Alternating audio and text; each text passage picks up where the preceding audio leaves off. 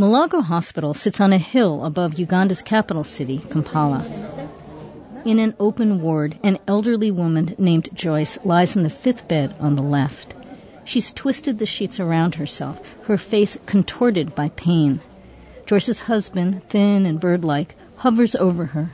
Joyce has cancer. It's spread throughout her body, and until a few days ago, she was on morphine. Then it ran out. Mm, Uh, Joyce speaks to a nurse who translates. And she's consistently had pain, and she describes the pain to be deep, kind of into her bones.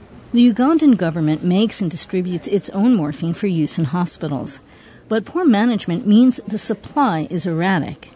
Leslie Henson is a British pain specialist on duty at Mulago Hospital we're in a very difficult situation with patients who've been established and well controlled on morphine um, running out and not having access to that medication now.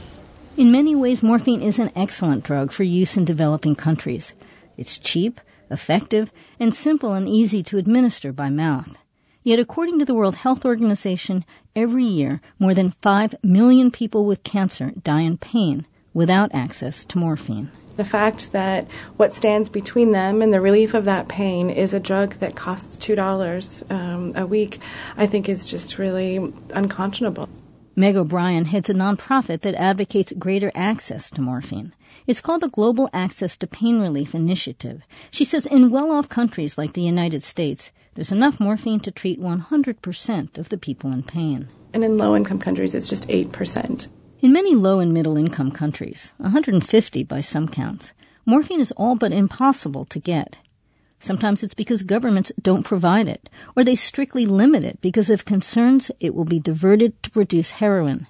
And many doctors are reluctant to prescribe it, fearing their patients will become addicted, something that studies have shown rarely happens.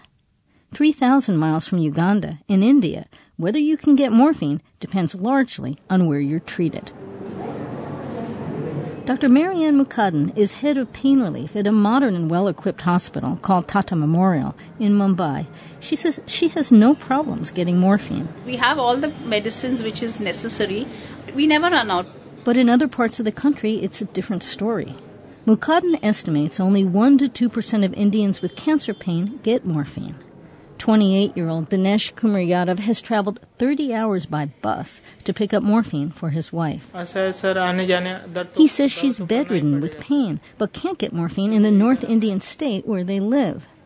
Dr. Muckaden says part of the problem is a stifling bureaucracy. Many physicians in the North don't want to go through the rigorous licensing to store morphine. Now, there is a place where there are no barriers to morphine, but even here, at the Cipla Palliative Care Center in the Indian city of Pune, there are challenges. You don't see the challenges when you walk through the cool courtyard gardens with fountains and manicured walkways, or in the beautiful whitewashed buildings with large airy wards, each named for a flower. This is heaven on earth, actually. Actually, heaven on earth. Heaven on earth, says Asha Dixit. Her mother came here last year in the last stages of breast cancer. She was in agony. Her shoulder had dislocated. It could not be fixed back. She had pain in the back. And sometimes there were hallucinations. And she died peacefully on morphine. I was sitting next to her. She said, Ashu mi challega. She said, Ashu, I'm leaving now. Every patient here has cancer. The care is free, supported by Indian generic drug manufacturer Cipla, which supplies the morphine and pays all the other expenses.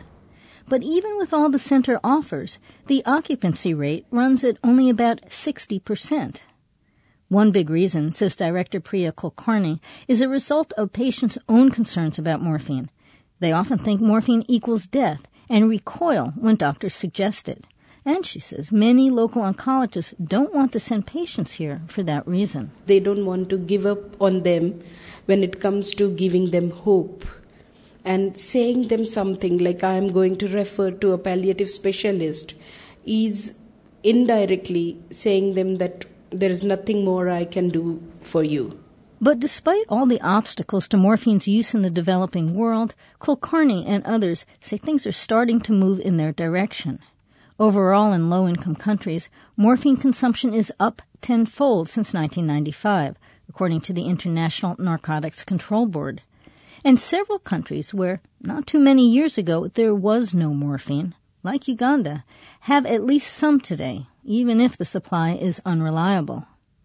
Back at the hospital in Kampala, where the pharmacy ran out of morphine and Joyce, the cancer patient, had to go without, palliative care specialist Leslie Henson found a bit of luck. After leaving her patient, she stepped into an office, glanced at a bookshelf, and saw a forgotten bottle of morphine. It was enough to treat two or three people. Um, but hopefully, we'll go take this to her, see what we can do. She troops back out to the ward, and another doctor administers the morphine. Joyce smiles, her face untwists, and her husband looks ecstatic.